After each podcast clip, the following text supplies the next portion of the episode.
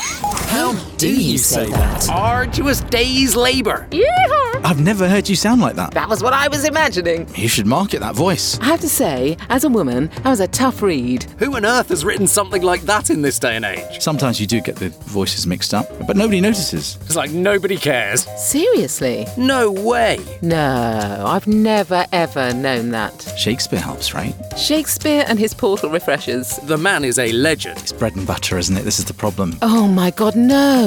How do you say that? Our new episode is out on Friday on Apple, Spotify, and all good podcast platforms.